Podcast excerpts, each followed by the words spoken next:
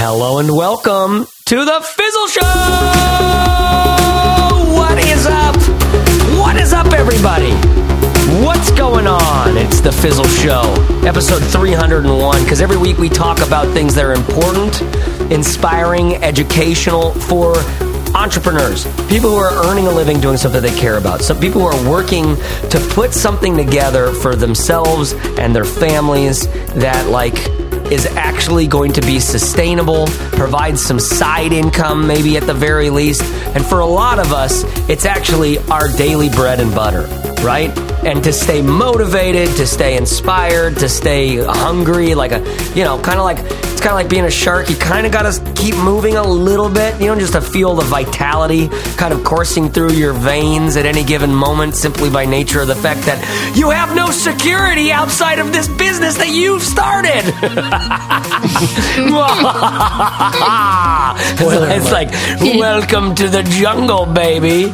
You're gonna die. Or maybe you're not. Maybe you have everything you need to survive the jungle. Maybe this is exactly what you what you are like uh, like what your lineage represents is the ability to earn a living independently.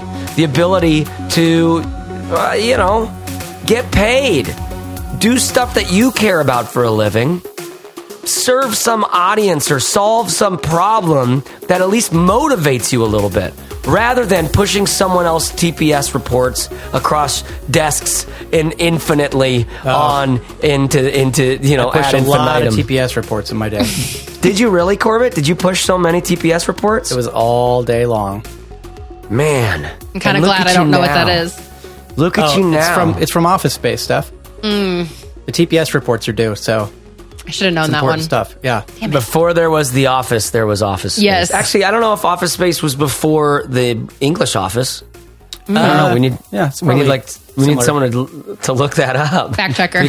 Because I was watching a little of The Office. The American Office I never really watched, um, but I, I I was watching the other day. It's so funny, such a funny show. And but to me, it was all the English Office. I just thought that character, that Ricky Gervais character, was just over. And then the love, the like romance in that was was so palpable. Anyways, we could get off on a dude. We could get off on a on a tangent around Bird Box and The Quiet Place right now. Oh my god. Oh, I do not watch things like that. And over Christmas, my brother just was like, "Hey, let's put this on," and it was like already started. And I was like, "What's happening to my body?" I, I turned Bird Box off after literally two minutes. I was like, nope, nope, oh, really? can't, you stuck can't. with it. You should have stuck with it. Corbett, did you it. watch it? I didn't, but I did see The Quiet Place, and Jesslyn just Oh. finished Bird Box with some friends, and I was too uh, scared. It didn't sound too scary. No, Bird Box is great. It's such All a it's such a killer metaphor. It is an unbelievable metaphor and a really interesting film. Like they they like had an idea and an interesting gimmick for a film and they did it and it is it is killer. Most and then The popular Quiet Netflix Place- film ever. Like, Is it really? yeah, 45 million people streamed it in the first weekend or something, which is nuts. Wow. Wow. Mm. How many people see a see a, a movie? That's in what the I was wondering opening because you know when a when a movie does like 200 million dollars, that's a lot, and that's got to be what about 20 million tickets. So? Wow. Yeah. Yeah, right, right, because the ticket's more than a dollar. Okay, so here's what we're getting into today, guys. We have figured out the best place for entrepreneurs to work. You know the deal when you're working and you keep getting distracted by stuff. You um you you like you lose your focus and and day after day it kind of builds up and I don't I don't know if you've ever had that season where and I certainly have where it's like every day I I end the day feeling like like I don't know how but I didn't get nearly anything that I would needed to get done done. Like I'm not accomplishing the things that I need to be getting accomplished. And one of the reasons why we're not getting stuff done is simply by nature of the fact that you're working in the wrong place. This is a really quick, simple fix we got for you today. It's just like a handful of rich tips that Steph has that's going to tell you exactly where the right place to oh, work Oh, is. so, uh, Steph, a lot of people are out there working at some place that isn't the right place. They're working at their house or they're working in an office. They need, and they're like, they, they haven't taken, they need to take the Steph Crowder personality test to see like where they should work. So tell them, tell them how to find the best place in the world for them to work, Steph. Man, you really set me up for this one. Wow. Uh, Yeah, it should be easy from here. all right, so here's the deal, guys. A little bit of a, a little bit of a trick. The the answer is there is no one best place. And what we're going to talk about today in this episode, I think, is a couple of things. One, figuring out what best place there is for you. So I think that there is a best place for each of us to work. The trick is figuring out what type of personality you have, where you thrive, not only I think like as a person, but also the ways that this might shift and change as you evolve and go through different seasons of creativity. What's interesting is the three of us here on this show have literally worked in all of the places. We've all been working outside of a traditional setting for me being the shortest amount of time, which is already four years. So we've all tried, you know, working at home. Um, I'm coming to you guys from an office space that I've decided to rent, which is like the most traditional you can be. Laptop lifestyle, traveling all around around. Chase has been traveling a ton. Corbett's about to start traveling. So we've, as a collective, probably tried like every different configuration of working in different places. And the truth is there's good, bad, and ugly to each of these. And at least for me, what I have found is it's really helpful to be in tune with the environment that's going to support me. I think a lot of times we underestimate how much your environment actually does influence your ability to work, especially if you feel pressured to work in a certain way. You know, if you feel like you need to follow what the crowd is doing and you try to work in that kind of environment and it's just not supportive of the way you think. So all of that and more is coming in this episode. Uh, but my hope for everybody listening is that by the end of this episode, you can really st- start to think about what is the best place for you as an entrepreneur and also just the season that you're in right now. How's that I for a, love for an intro? I love it. Corbett, a Corbett, talk totally about unexpected. totally. Talk about the uh, no. It, it is perfect. It's it's a, it's great. I mean, it, it. We came up with this salacious headline with the find you know the best place to work as an entrepreneur, and you hit it on the head, Steph. That it's like there isn't a best place to work as an entrepreneur. The work is always going to be unfocusable, distractible right? You're going to be working on things that are going to require discipline, that are going to require follow through, that are going to require a little gumption. Not, not more than you already have. You already have plenty to get this stuff done. You just need to get clear about what you're actually trying to get done. And, and a lot of times I find that the way, the space you do your work deeply impacts the kind of work you can do there. Now, we're going to talk about a lot of different places where you can work. But one of the things that I, that came up in the pre-conversation, Corbett, talk about how sometimes when you're reading stuff on the internet or you're watching other entrepreneurs, it feels like everybody's out there living like the laptop lifestyle. Talk about that. Yeah, well, I mean, we've all seen on Instagram or or Medium or whatever the the photo of the person sitting in a hammock with their laptop looking over the ocean, getting quote unquote work done. I'm guilty of that. I've literally posted that photo before because you find yourself in that situation sitting in a hammock with a laptop and you go, I'm actually getting work done. I'm How doing does this it. work? How ironic is it? I'm doing it. I'm doing it. I'm living that laptop lifestyle. But at the same time, I think it can make you feel like you need to live that lifestyle or that you might be lesser if you're not attracted to it or Yeah. if you try it and you find that you don't actually get much work done or maybe you just want to enjoy your vacation and not open your darn laptop. There are all kinds of personalities at play, I think, and um, different things work for different people. The reason that I work on the road is because I'm on the road for an extended period of time and I can't take off two or three months at a time, but I want to travel slowly. So if I'm going to travel slowly, then I need to get work done. Other people like to just take a week vacation or two weeks or something and just actually close the laptop, leave it at home, and enjoy themselves. And uh, I actually wish I could do that once in a while. So there there are pros and cons to to all the different styles, and I think that we all go through periods where working on the road is nice for a while, but then I love to be settled in back home in Portland. And then when I'm at home in Portland, I deal with the same thing that everybody else deals with, which is working at home can become somewhat monotonous. So you might find yourself in a coffee shop or you might find yourself in a co-working space or like Steph, you might find yourself renting an office somewhere. So I think we just wanted to give a really open, honest look at the modes that we all work in and uh, to let people know that it's okay to have these feelings that it isn't quite ideal, but that you might be able to find something that can help you at least for a period of time get more work done because you've sort of optimized your workspace. I like this. I like this a lot. Okay, so we've got actually kind of a rip roaring conversation for you. We've got we're going to identify three places that you can work. You that like we have some serious tips for because we've all done it. We've all worked everywhere in the different kinds of places at this point and there's some serious like there's some serious things you need to learn about about each one and you'll eventually learn it yourself but we we can shortcut some of that with some of our stories here but before we get into that let's hear from our sponsors. Let's get through both of our sponsors here, Corbett, and then we'll get on to the conversation. So, who is sponsoring the Fizzle Show today? These, by the way, guys, both of these companies are are companies for small businesses. That's who we're reaching out to is finding companies that do things for small businesses or people who are like entrepreneurs, like the other one we talked about, the dog walking one. I love that. But talk about Gusto, Corbett. Yeah. So Gusto, you guys have heard about before because we love and use Gusto ourselves. We use Gusto for payroll processing, for paying our uh, contractors that work for us, and for uh, benefits as well. Because Gusto offers modern, easy payroll, benefits, and HR to small businesses across the country. They were mentioned as the best online payroll by PC Mag, and you don't need PC Mag's opinion because you have mine. I say they're the best online payroll.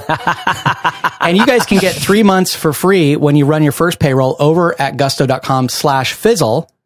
And the end of the year, right now, it's the best time to switch, right? You're wrapping everything up. You're thinking about how you're going to make the next year easier for you. And switching payroll to Gusto is a great time to do it right now. So head over to gusto.com slash fizzle and get three months for free when you run your first payroll.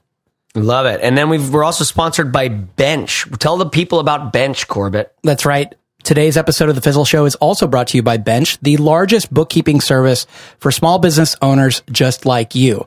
With Bench, a team of real humans do your books for you, and then they deliver tax ready financial statements so you know exactly what the financial health of your business is every month. Bench is offering a free month of bookkeeping to Fizzle Show listeners. You can sign up and Bench will do a full month of your books at no charge. Then, if you decide that Bench is right for you, you get 20% off your first six months just for being a friend of Fizzle. How great is that? Bench does your bookkeeping for you so you can focus on running your business. You can sign up for free over at bench.co slash partner slash fizzle. That's bench.co slash partner slash fizzle.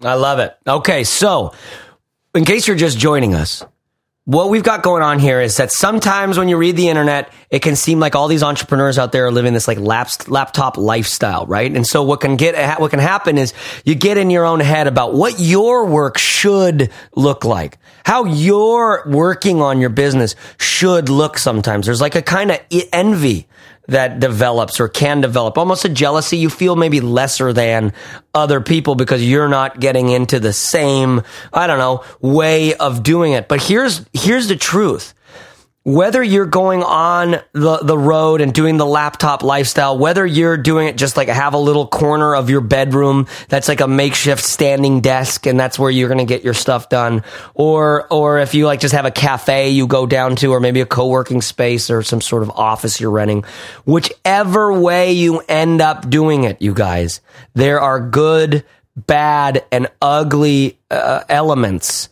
of working in all of these places.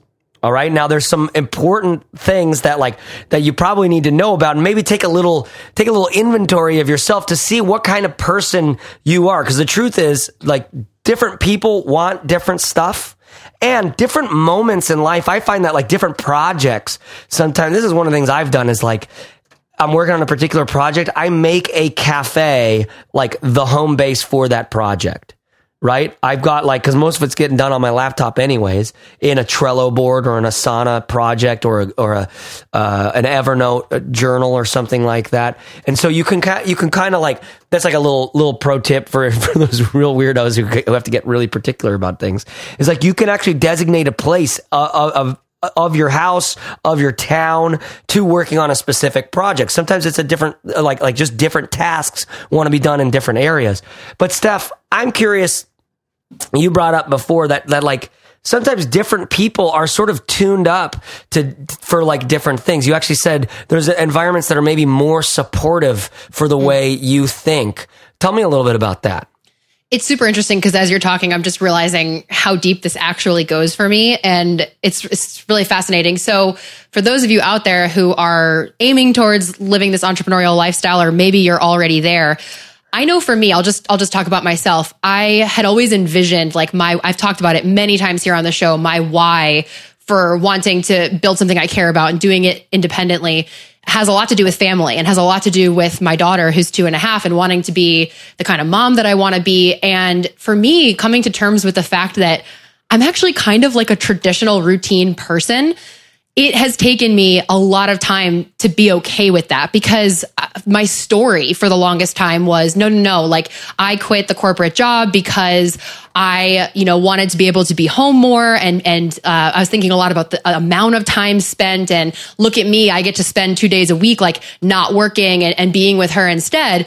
It, seriously, I, I did this for all of last year where I had like three big working days and then two mornings a week I was with her. And then the afternoons, like my mom would help me. It was a hot mess. Like I was all over the place in terms of like, I'd be working, but you know, my mom would need help getting the snack and this whole thing. And it took me guys seriously like an entire year to come to terms with the fact that I'm actually making this a lot harder for myself. And the reason I was hanging on to this story was because I had told myself that this was like part of what I was working for, right? Like when I was going into a corporate job five days a week, I left so that I didn't have to do that anymore. Now, deep down, what I really want to be doing is working five days a week, shorter days where I do have a designated space outside the house and my daughter's being cared for during that time. For me, it looks an awful lot like a traditional setup, which kind of like threatened my entrepreneur card, if you will. Like if we're all like card carrying members of the entrepreneur club or the laptop lifestyle club, I felt like less than in some way. And here we are. It's my third working day of the year. I've switched up my childcare schedule. I have my own dedicated office space and I feel so much more calm and at peace in the way that I'm working. I feel like I've tried to kind of bend myself into different shapes because I thought that's what the dream really was. When in reality, I think it's so much more about how do you want to move through your day? Are you someone like me where my morning time is when my brain is on? I want to work in the morning. I want to knock off work around three o'clock because I'm done. And then I want to have a long afternoon with kids and family. And I don't want to open the laptop until the next morning. Same thing when I go on vacation. I'm not somebody like I, I can't stay off of it if I open it. So I'm like a no laptop person when I travel. And this is again, like I said at the beginning of the episode, I've been at it for four years now trying to discover my own pattern. And I think back on the other times where I did try to, you know, envision a life for myself where I'm mostly in cafes or, you know, bringing my laptop with me when I travel. And it just, it, it, it didn't lend itself to my creativity where for me mm. when i can get into my own zone i get to do do so like this morning i had a few great ideas come through i was like where is that where did that idea come from mm. so I, what i would say to people out there is if you feel like you've been working with a lot of resistance which i think i was in the past year I think it's really a great idea to examine where and how do you feel best. For me, my husband will tell you if you come into the door, like if you come in, if you open the door when I'm working, you're going to get your head taken off. Like I'm just one of those people. like seriously, he's like, Hey, I heard the best dad joke. I'm like, not, not now. And he's like, Oh my God, seriously. So for me, I need dedicated focus time and I, I, I can't be switching back and forth. So that's a little bit about the journey that I've been on. And I think for everyone listening, if you feel like the environment you're in isn't supportive, it's super important to ask the question, like, how do I set myself up to feel really good while I'm working? Interesting. By the way, another thing on Netflix that people need to know about is Marie Kondo's uh, new Netflix show. Everybody um, is Instagramming about this. Are they really? Are you seeing people talk about it? Oh yeah. Did you did you read the book? The I did read the book. Magic and of I, tidying up. It's to this day is how I fold my shirts in the drawer. Absolutely. How I fold my shirt. I did her whole process. I pulled everything out of my closet. I got super minimal. And I was combining that with Steph, something I heard from you when you told me about like the having 33 things in your closet. Mm. Right? Yeah, capsule wardrobe. Mm-hmm. Capsule wardrobe. So I've done, and I've done that now for like two years. I've had a capsule wardrobe for two years, and sometimes it grows, and then eventually you realize there's stuff you're not wearing. It's like, why am I, why am I keep dragging this around with me? You know, why am I dragging mm-hmm. this stuff around with me? You, you really notice it when you're traveling. you're like, hold on, hold on. I'm not getting another bag to pack clothes into. Um, but the reason why I bring that up is because she, for instance, you got to watch. Just like she's adorable. She's amazing. The first episode's actually really good. The first episode's actually this like just straight up like American family, young young kids, and like he works like sixty hours a week. He's a salesman for uh, like a sales manager for something, and they're in LA area, but just like a, a, like a just like looked like I'm like oh my god, like I think this is just like this is what I think of when I think of like like American like this is what I want American families to be like. Do you know what I mean? I want them to be thinking like like this in some ways. My that's my hope is. Um, but they're like really struggling as a relationship. They're they're like they're constantly a stress red alert, like with the kids and and cleaning up the kitchen and doing everything is just like, are you gonna do it? Am I gonna do it? I just got home from I just worked my ass off all day. Like I just want to get home to like this being okay. And she's like, Are you kidding me? Do you know what I've been dealing with all day long? You want to tell me you've been working hard, right? It's just like nonstop. Mm-hmm. And Marie Kondo walks into it and she's like, Hello. First of all, we're gonna thank your house for being for being such a supportive. Take it down about a hundred notches. Seriously. She's incredible. I think she's doing like deep, deep, deep feng shui, like weirdo mystic stuff, but she's not talking about it like that. She's just like, she's just talking about it in a language that everybody can kind of accept. But the reason why that's important is, and especially like honestly thinking about the closet thing, it's so ridiculous. If you guys do Marie Kondo's like closet thing, just pull everything out and you pick up each item one at a time. If it sparks joy or if it doesn't, and you got to like learn a little bit about what that means. But you can really kind of like get into it and cull out all your crap. What the thing that that matter, the thing that matters about this is when you're done with it, you literally feel like lighter. You feel like pounds have come off your body. You feel like your your mind is clearer to think about. You like enjoy stuff more. You have more strategic, like creative ideas. Do you understand what I'm saying? Like it's just like Yeah. being in a space that like that like to be in a space that gives you that feeling instead of the clutter. Oh my god, there's so much here to do thing, but I got to focus on this one thing. What are you thinking, Corbett? Except this is exactly why working at home is tough sometimes because Yeah. there are a million little projects like that you could be doing at home and it's distracting sometimes, right? So, it, you know, I find uh, that sometimes that just gets to be too much and I need to get out of the house so that I don't hear those little whispers of your closet needs to be organized, you know, or, or whatever's going on at the time. Totally. And I find that living in rentals, like traveling around, like I'm traveling right now. We just got into a new place yesterday in San Diego. And, uh, and like I find that you don't get those whispers when you're in someone else's house. Right. You know, you really Right. don't. You're like, hey, we're here for a month right now. We're gonna get to the next place for like a few more months, like a, a like a little bit longer than that. I like to be a little bit longer than that, so you can actually set up house, but you don't have to worry about like, hey, I'm gonna I need to repair that drywall or something. you know what I mean? Like, we gotta we really gotta get to painting these baseboards or whatever, right? It's just like it's it's nice to to to be in a place I'm finding that I'm renting Right. um, for a short And- amount of time. It, it definitely same- gets me out of that. The same can be true of office space. I've been working at WeWork in Portland for the past couple of months, two and a half months maybe. And, and I didn't, I, I always figured if I had office space that I would go in like once or twice a week, but I've been more like about four days a week, sometimes, sometimes every day for the past couple of months. And it's nice because this space is rented and I don't have control over anything that's going on with it, you know, and it's gorgeous to begin with, you know, it's clean Yeah. and gorgeous and, um, and very functional. And all I do is show up with my laptop and, and, uh, work from a different little spot, you know, here every day. And Yeah. it it just means I open my laptop and I have nothing to think about except work for the entire time that I'm here. Um, except, you know, maybe where I'm going to get lunch or something. And Mm-hmm. and you know if like if I send you a little video on YouTube or something that might be not related to work. Well, there's still the laptop distractions, but those never go anywhere. That's true. yeah, th- those never go anywhere. It's like, it's like what we're really talking about is where do you want to be when the laptop distractions come in? Yes. yes. Because that's the real game. I just watched Ready Player One. Did you guys see that one? The the No. um, I, know think- my, I think your was- wife loves that. Steven Spielberg, and I loved the book. The book was was fascinating. It was such a good read, like one of those, like, dude, what a great adventure story. It felt like it, might, it was like Tintin or something like that. Do you know what I mean? It felt like it was just like a classic story, but it was really actually it had this great sort of built-in interestingness about technology.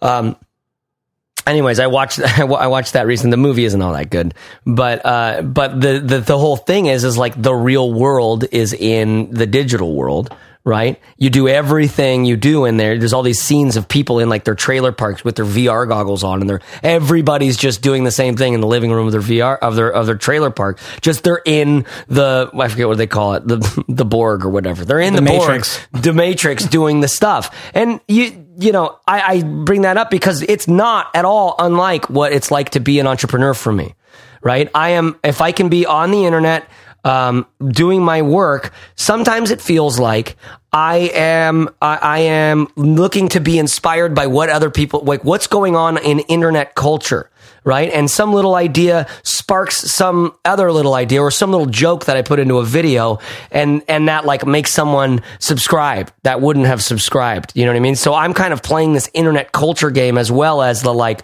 let's just write the the article that we need to write about this thing.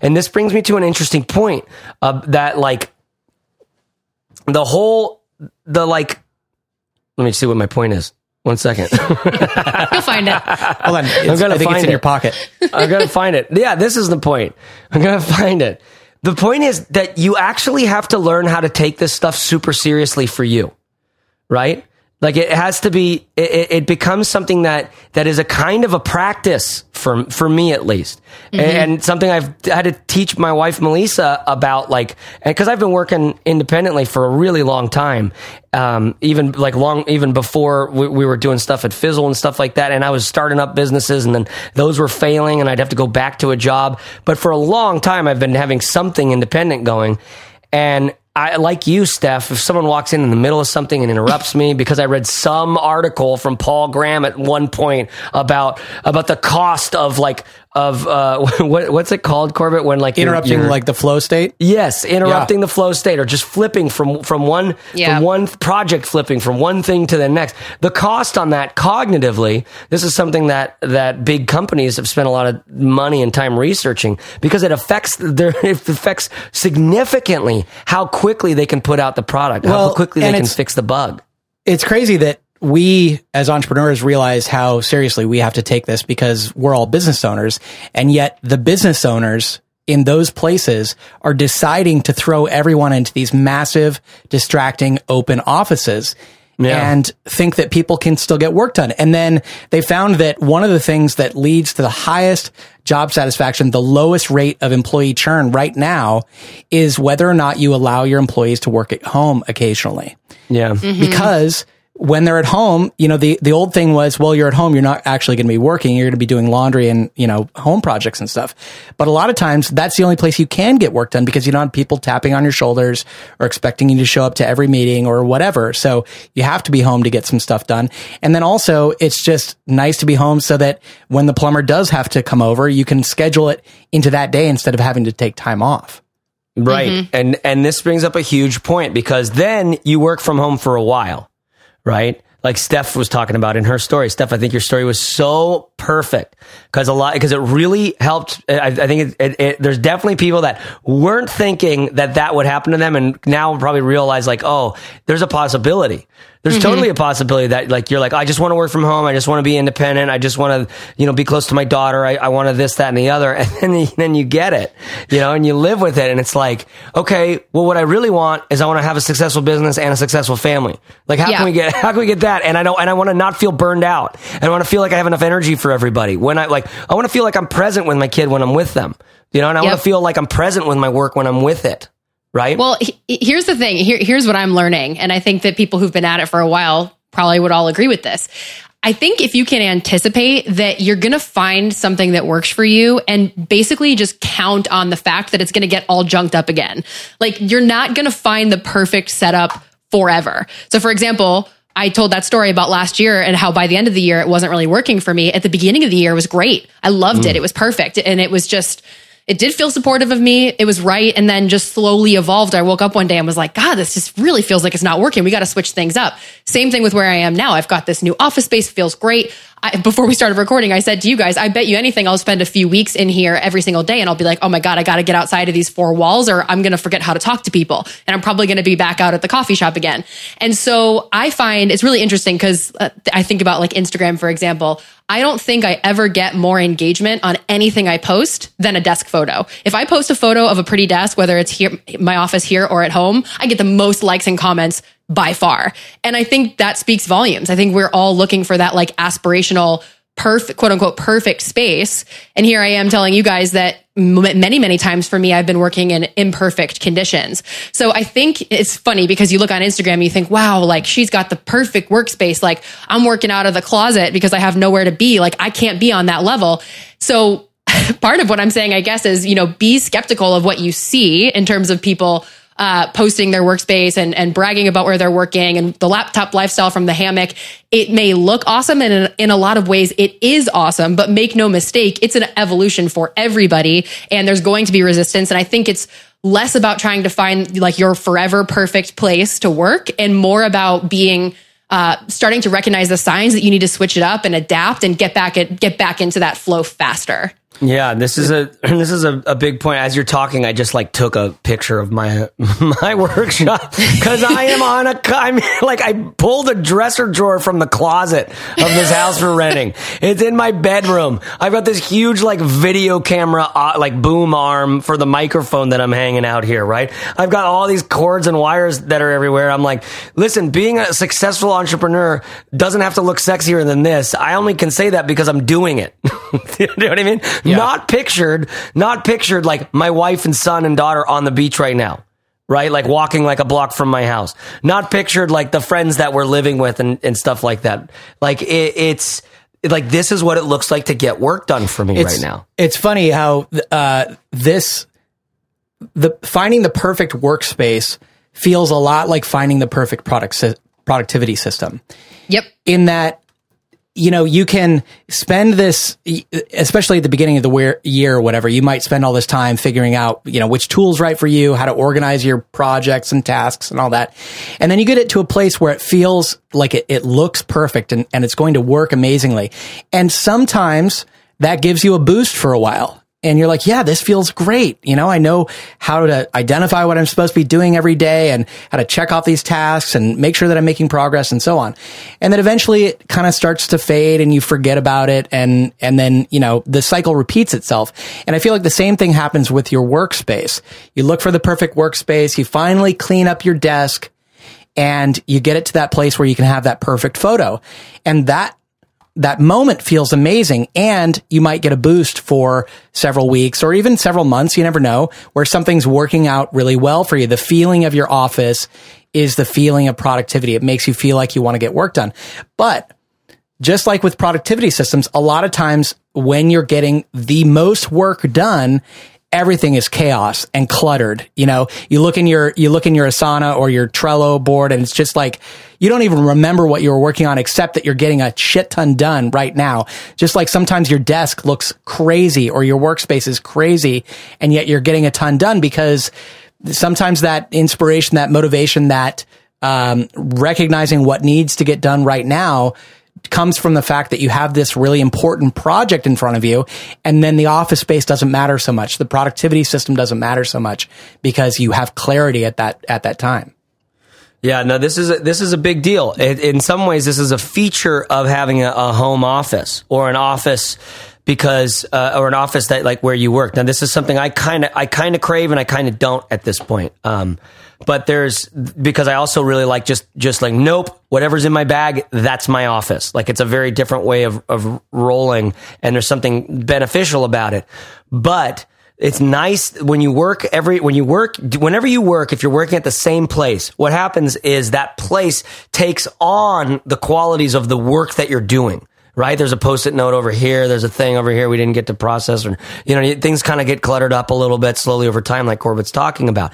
And so, if you have a discipline of cleaning that and organizing that, if every Friday, like if you're religious about it, it's like a it's like a spiritual practice for you to to clean through and organize that space because you know that the space isn't the space, the space is your brain.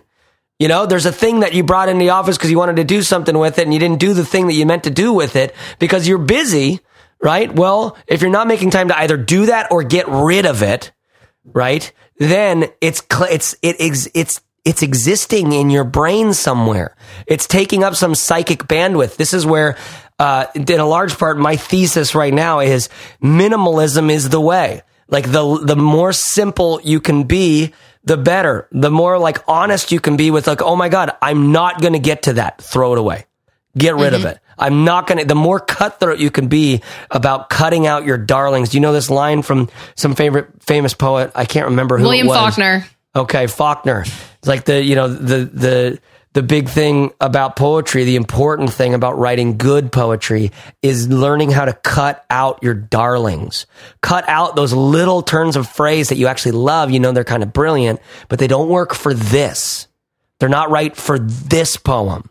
They're not right for this thing that you're doing, right? For this season, for right now. And, and, and I think maybe that's a, a, good place for us to go next is into these three different modes that, that I, I that I've noticed and then we kind of all notice of, of places to work and really kind of through the lens of what's right for you right now.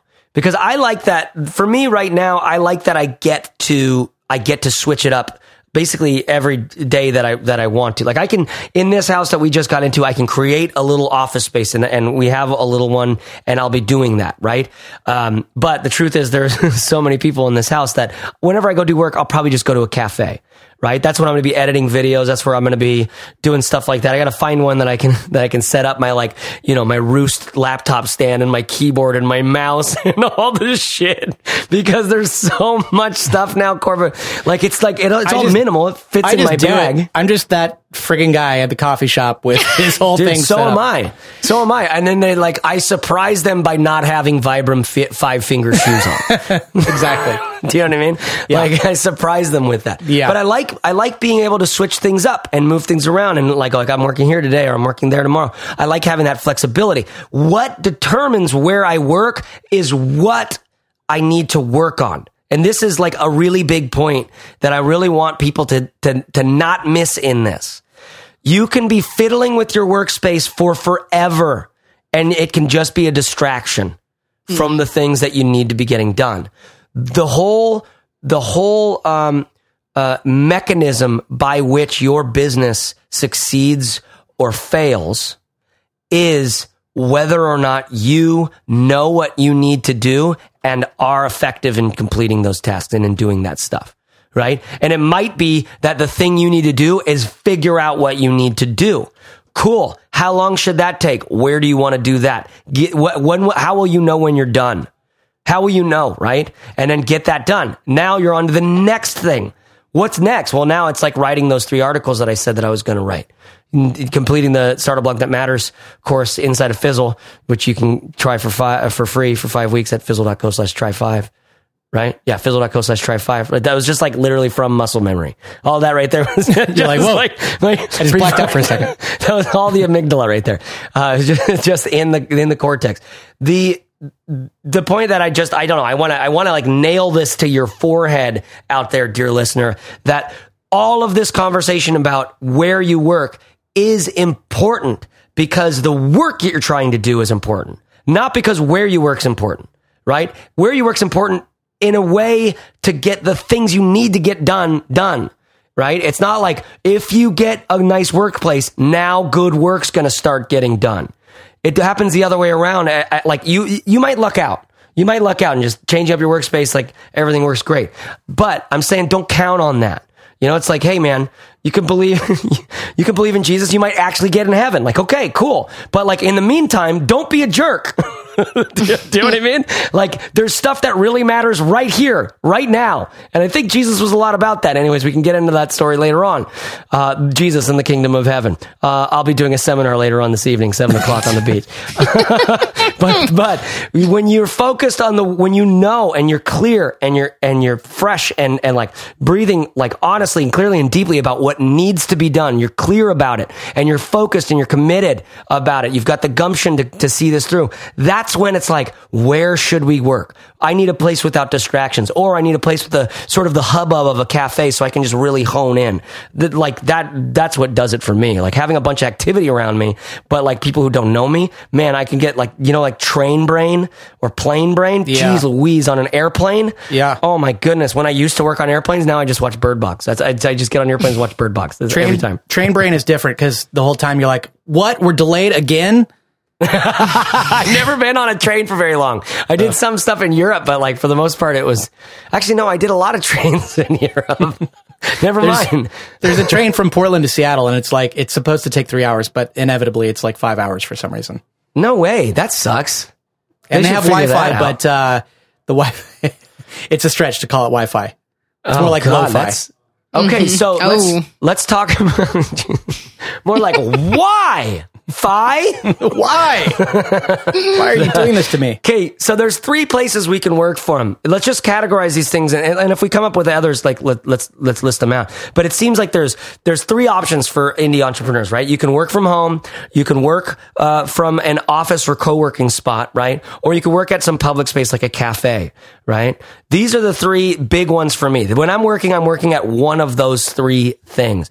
Let's talk about working at home first. Steph, what have you learned like specifically about working at home? You've already mentioned some parts of it, but what have you learned about working at home?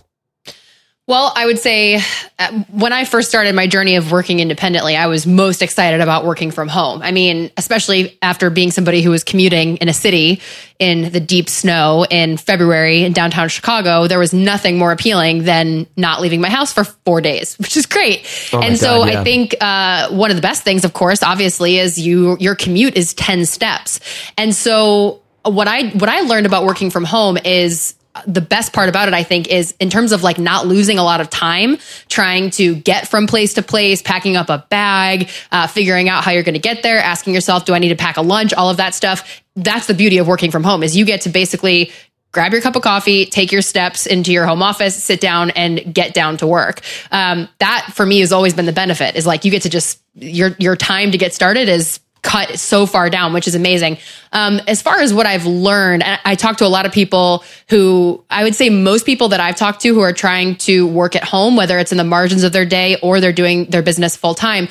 Most of us probably don't have like a fully dedicated workspace. Some people are lucky enough to be able to close a door, like you have a whole office to yourself. But most people I have found are in like some nook or cranny of their house. Like it's the corner of the master bedroom with a little hot desk that you put together, or it's, you know, you're sharing an office with your spouse, which is what my situation was, hence the uh, different working styles that I would run into. And so I think uh, working from home when you when you are sharing space, which most of us are in some way with the spouse or kids and dogs and all of that stuff is trying to find some way to establish some boundaries. I think it takes a lot of conversation uh, with the people that you share space with about working style, about your schedule. Like for me, I take a lot of appointments and have podcasts and I need quiet. I'm filming. I have like, I can't have people running in the background. So I know for me, I would lose a lot of time and a lot of frustration uh, when I wasn't on the same page with the people in my house that I'm, that I'm sharing space with. So I think that was my biggest takeaway from working from home is like really figure out what you need in order to be successful because you can absolutely be successful working at home but i think it really takes an open line of communication and, and setting yourself up for success. So you're not distracted all day long like corbett was saying with like oh i'm sitting here at my desk but i could go do the laundry. That's another pitfall that i think is so easy to fall into. If you're at home and you're working for me at least i have to put myself in a mode where i'm not doing housework i'm working even though i'm Yeah. in the same space where i also do home stuff Corbett, what about you with working at home? What, what have you learned about working at home? Well, not having anyone else in the house is key.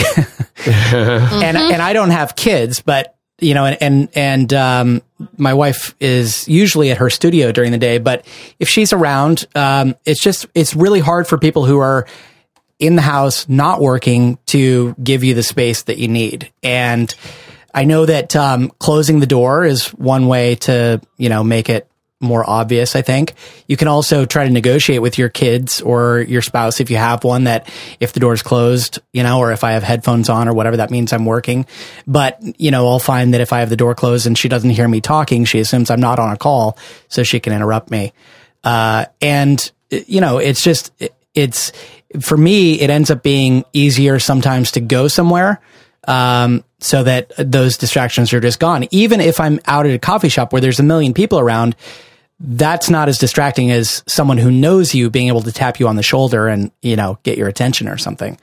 Mm. So um, for me, it's it's all about that clarity. It also, you know, in the summertime, uh, there are just a million things that can kind of get in the way of getting work done. From you know people delivering things to uh, housework or yard work needing to get done, and so again, sometimes if I need to make sure that I'm avoiding those things and working on what really matters, then I just have to get out of the house. Yeah. Okay. That, that these are really es- essential bits. This whole I have them written down as like hard but essential, or challenging but essential. Right. That you establish some boundaries with with either the people or with yourself. Um, Corbett, you're talking about having nobody in the house except for little Frida running around with her little little feet on the hardwood floors. Oh, hi, Frida doggy. And it's but, um, it's it's crazy, but like a 14 pound dog can also be super distracting. She will sit, while yep. I'm working. She'll like you know uh, she does this like prairie dog thing, leans back on just two feet, and then like starts pawing at me because she wants to go play or something. And it's like, I'm trying to work. Come on. so one tip, one hardcore tip I have for, for people working at home, uh, when your spouse is there or when anyone's around, like one of the things that we've done that's worked really well is, uh, like a rule that any interaction that you want to have with me, like even if I'm walking by you, if, if possible, is happens through text because I'm like normally in my head thinking through something. I'm like processing something, right? I'm like constantly working something out in my head. And when, when uh, like, then my, my wife pops in either into the room or I'm just like out and about. And then we, we're in this other conversation. Then I'll like lose track of what I was working on. You know, like I'll like literally, I like forget what I was working on. Um, so what we've found that works really well is she just texts me like, "Hey, I'm taking the kids out to lunch. You want me to get you anything?" Or, "Hey, uh, what do you think about going down to the beach at 2:30?" Perfect. Let's do it. Right. And then, then like that's in and out. It's done. You know, I don't mind the little buzz notification and I like the conversation to be just sort of at that level that we like, that everybody's on the same page that what daddy's doing right now is important for the family. right. Do you know what I mean? It's like, hey, listen, you might not agree with it. You might not understand why daddy does what he does, but it's the thing that puts the spaghetti on the table tonight. Right. Like that, that's, that's, and daddy has to believe that. daddy has to believe that. you know? Um, so using text or some sort of way of like some intermediate communication modality like that can can really just like take all of that interpersonal sort of managing each other throughout the day that you wouldn't have to deal with if you were in an office alone. It kind of it helps that because I like being by my wife. Like I like being nearby if if like something crazy happens and she really needs my help. Like I like being there. I like being there when my son like has some like makes some amazing ramp and takes his RC car off of it and and she texts me like, "Hey, can you come down see Aiden's ramp? It's really cool." Cuz if I can, I'm going to do it. That's why I work from home. It's like I love that. You know? I love doing that. And so it just gives me a little bit of that buffer zone to say like, "Actually, I can't right now." Like tell him I can't wait to see it at lunchtime or whatever, you know? But see, that's where this is where I think this conversation is so interesting. We started by talking about personalities and understanding yourself. You may be someone like you, Chase, who can like defend that really well and say like no i actually can't right now. If that were me i have no ability to if i get that text from john if he happens to be with my daughter downstairs and he's like hey she's doing something really cool. I have zero ability to be like oh i'm in the middle of something. I'm just like okay fine i'm gonna come down and do it. Well, oh, so i think be a jerk. Steph how are you gonna be successful as an entrepreneur if you're not a jerk still trying to figure that out. You gotta, you gotta be, you guys, listen, listen up, everybody out there. You have to be fierce. You have to be fierce about the things that you're working on because they matter. They matter to the orphans out there who are going to find it. They're going to drink it up and it's going to nourish them. Whatever the article or the course or the thing that you're making is. This is why the work matters. And if you can see the work matters because, uh, be- because of its impact on the people you're serving, then it's like you're in relationship with those people. You actually have a soul contract with those people in some way because this work wants to come through you. And you can make you, then that's when you realize like, okay, maybe I can be too, I can get too caught up in trying to do too many things and be too many things to too many people. Right. And I need to be more focused on just being dad of Aiden just being Chase right here in this family. That's a big thing for me. So I have the thing where like it's like the men- megalomaniac gene or disease or like a gut biome, like an overflow in my stomach where it's like I want to go fix everybody's problem. You know, I want to go solve the thing. So the work is always very like, uh, it's almost like I have like a, a missionary posture about it. Not meaning, Corbett, and what you and, and Jesselyn are into all the time with the missionary position. I'm just talking about the missionary posture about it, which is to say, like, I'm like trying to like help people through the work. And I, to me, that's like, that's an insight that, that's a, a way I can get some motivation. And I think a lot of people listening feel that, that same thing. And I'm joking, I'm kind of yelling, joking about it, but it's really, it's really real. Like when you feel like, uh, my big project is figuring out like like you know I don't know figuring out how the hell like we can we can actually operate in the world. Can can life actually be enjoyable? That's my big project. That's the work I'm doing. I'm like, listen, people are people are checking in to see if it's working or not. Melissa, I have to I have to do this.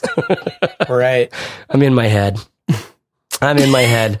So what is uh what is what about like working at an uh at a co-working space or an office? Both of you guys as we speak right now, Corbett, you're in a co-working space. Yeah. And Steph, you're in an office that you've rented. Corbett, what have you learned about working in locations like that? Well, uh it's it's been great for me and I'll tell you again in 6 months or a year whether or not I still love it. But uh, the thing that I'm doing is um, sort of being antisocial on purpose because you know and everyone has asked me like oh you're at a co-working space. You must be doing that because you want to be more social right? That's what they think when you when you don't want to work at home it's because there aren't enough people around.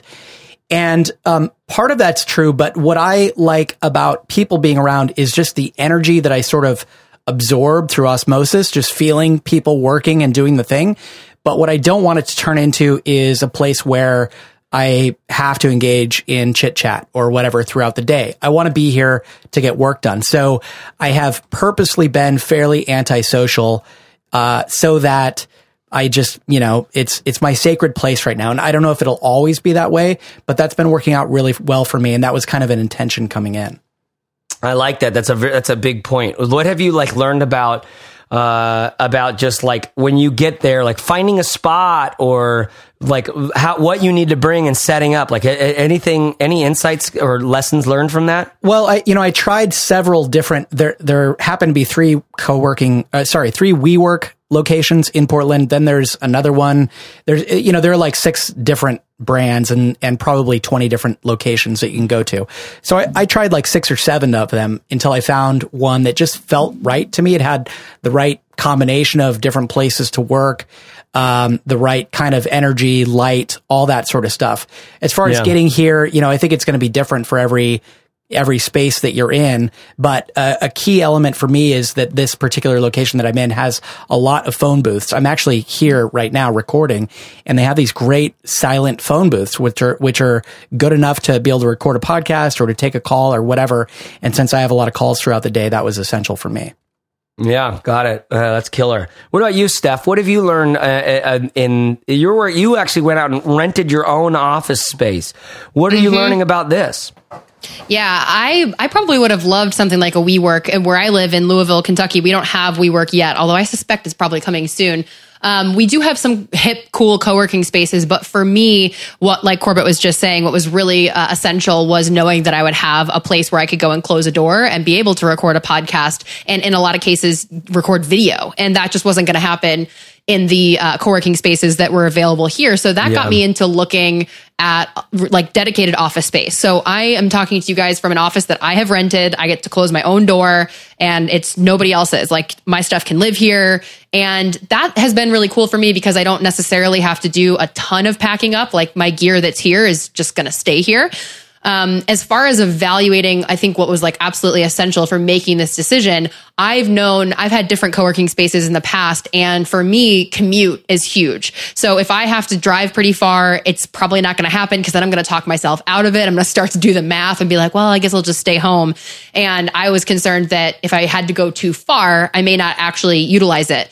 Um, so for me, finding an office space, the one I'm in is actually three minutes from my house, which is huge. I can bounce back and let the dog out, have lunch at home if I want to. My daughter's school is three minutes away as well. So central location was was really critical for me because it honestly kind of feels like an extension of my home. It's outside the home, so I am removed from distractions and it's totally mine, but I'm not going to spend uh, feel like I'm losing a ton of time in the car. So Yeah. I think that was probably the most important for me evaluating is making sure that I have a totally dedicated quiet space. I don't have to commute too far to it.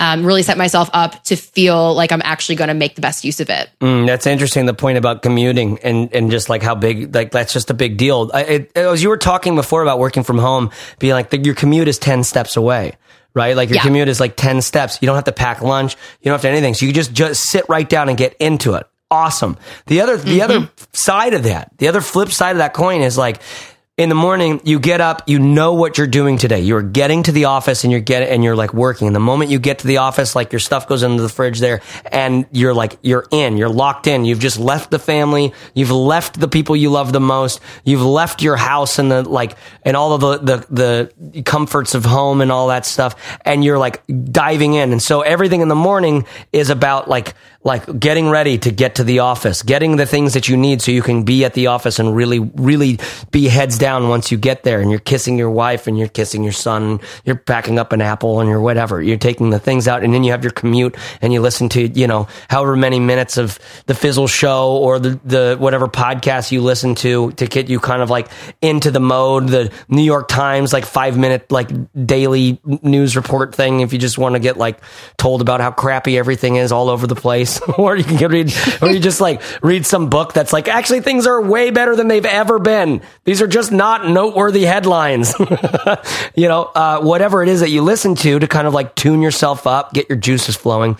Then you get to the office, you unload your stuff and you're at the desk and it's like, it's go time right? There's actually part of me that's really nostalgic about that because for for me right now, it's just like I I, I can't get that. I don't have a place where I can get into an office space. I'm I need to look and check out if there's some some co-working stuff. But like you mentioned, Steph, the co-working stuff can be amazing if you don't have to do video.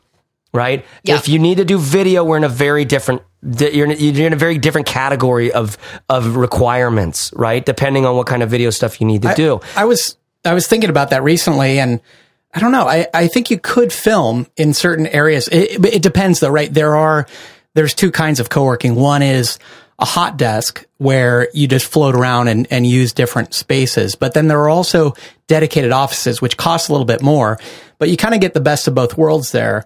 And you Yeah. could definitely do some video there if you had to.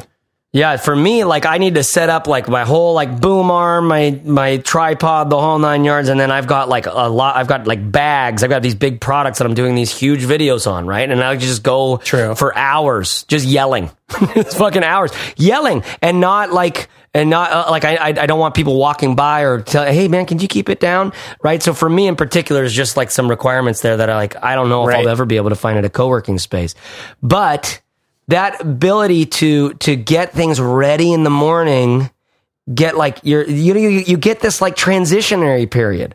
And i know that like i know that the statistics are or the the the you know survey results are that the length of your commute is like one of the most important uh, like uh, pieces of data about how satisfying your life could possibly be right? Like the, long, the the commute is one of the like hardest parts of certain people's lives. Like they they hate it. It takes them forever to get to work. It takes them forever to get home. So they have to leave earlier. They have to leave later or whatever. Um and it and it ends up cutting into all of their own personal time right? So the commute thing on this office is is is a big deal. But at the same time, having a little, you know, 15 minute, five to 15 minute kind of like now we are transitioning from home mode to Yes. work mode, you know, it's, it's like that, that can be kind of beneficial in some ways. Nobody wants to jump in on that. That's that's just like that's just where it lands. Yeah, okay, let's talk lands. about let's talk about cafes. Let's talk about cafes. Corbett, you've worked at Steph. Have you worked in a lot of cap? Do you end up going to cafes a lot and working? You know, I do. Technically, I'm extroverted, like if you take Myers Briggs and stuff. And so I do, like you, Chase, I, I do get energy from being in the buzz of like all the people, you know, rushing around. So yeah, you can find me at a cafe for sure. I wouldn't say it's like my regular uh, place to work, but every once in a while, I definitely like to put myself in that environment. What about you, Corbett? What have you learned about? I know you've worked at a lot of cafes. Yeah, what have I you spent learned? A, I spent a lot of time there. I I would say that um, personally, I kind of like to camp out for most of the day so I can really get work done and I don't like to have Yeah. to move somewhere. And with cafes, I find that I feel I feel guilty about being there more than like Totally. two and a half hours or something. So Yeah. I just make sure that the kind of project that I'm about to engage in is condu- conducive to doing that or that I'm really close to home so that if I have to make that transition, I don't lose the, the mental state of everything that I was working on. Yeah, I think that's a really big point. Making sure the sort of the task for the day or for that moment is doable in whatever a two and a half hour sort of session at a cafe. Um, what I was doing when I was in Portland and there was so much just walkable was I would go to one place for you know just like a you know shot of espresso or something like that, and then sit there for an hour and a half, two hours, sometimes even three. Because if it was not a busy spot, like I don't mind, I don't mind doing that. Um, maybe getting a little snack or something to to no, what I was doing at the cafe up in Sebastopol where I just was is I would just tip 10 bucks on whatever I was like. I'd buy like a $3 espresso. I'd tip $10, right? Like every time I went in and, and people started, like the workers started noticing that and being, being friendly. And, and I would just, because I'm clear about like, man, I just, I love that I get to come out here and work. Like this is just the best thing that I can be this close to my home, work here. And hopefully I'm not too much of a burden on you guys, but I, I love this, you know? Um, but then uh, you know leave for lunch go go i like to have my uh, break at lunch where i actually eat something and then go to a, some other cafe or a tea shop or something to work for for the afternoon. Um, i would oftentimes do that. And then i find that like moving through the day is a nice break. Like going where are we going to go get lunch? Or where are we going to this that and the other? It's, it's like a it's kind of a nice break. Like i like doing that. And that means i eat out a lot but like that's why i work for myself. So i could so i could I don't want to have to think about about lunch and stuff like that. I always want to go get there and do the stuff. Now, argument could easily be made that if I thought about my lunch more seriously, if I had a place that I was working like an office or a co-working space, um, then I would then I would potentially be taking my work even more seriously, even that much more seriously. And and that's what's most interesting to me about this conversation is you know, we just like for instance, it's the beginning of the new year. You're going to have 12 months in this year. This is that's what's going to be like this year for you. You're going to accomplish what you accomplish in that year, and you're going to get the level of satisfaction um, and the level of enjoyment from your life uh, that you're going to end up getting. And some of that is some of that satisfaction and enjoyment is related to how much you feel like you've accomplished.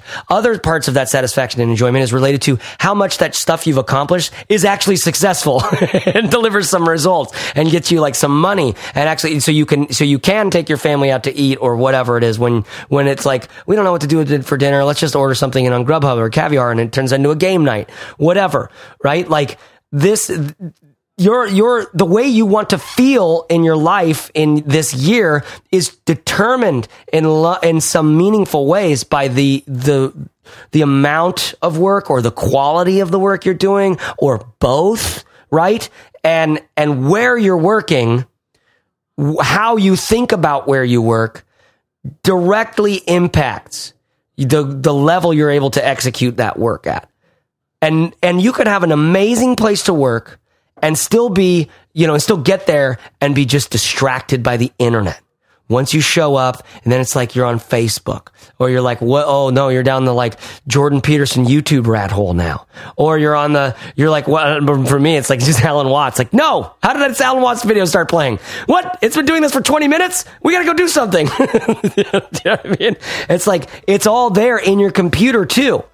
It's it, it, it's gonna it's gonna get distracting no matter where you are, whether there's anybody there or a little dog, or if you have your lunch or if you don't, or if there was a commute and if there wasn't. So in in a large part, the the uh, the work here is on getting your wetware, your your your mind, your discipline to get the right work done.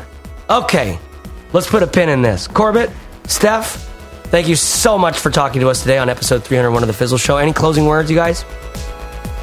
Not for me. This was a fun one. I hope uh, everybody out there thinks a little bit about where they might work best and, you know, make some changes accordingly. Yeah, and um, don't underestimate how much the changing up your workspace can inspire you, at least temporarily, to get more done. Yeah, I love it. I love this. This is a great conversation. Thank you guys for listening. This is episode 301 of The Fizzle Show. You can find the show notes on this episode and probably a link to Bird Box if our show notes people put it in there at fizzleshow.co slash 301.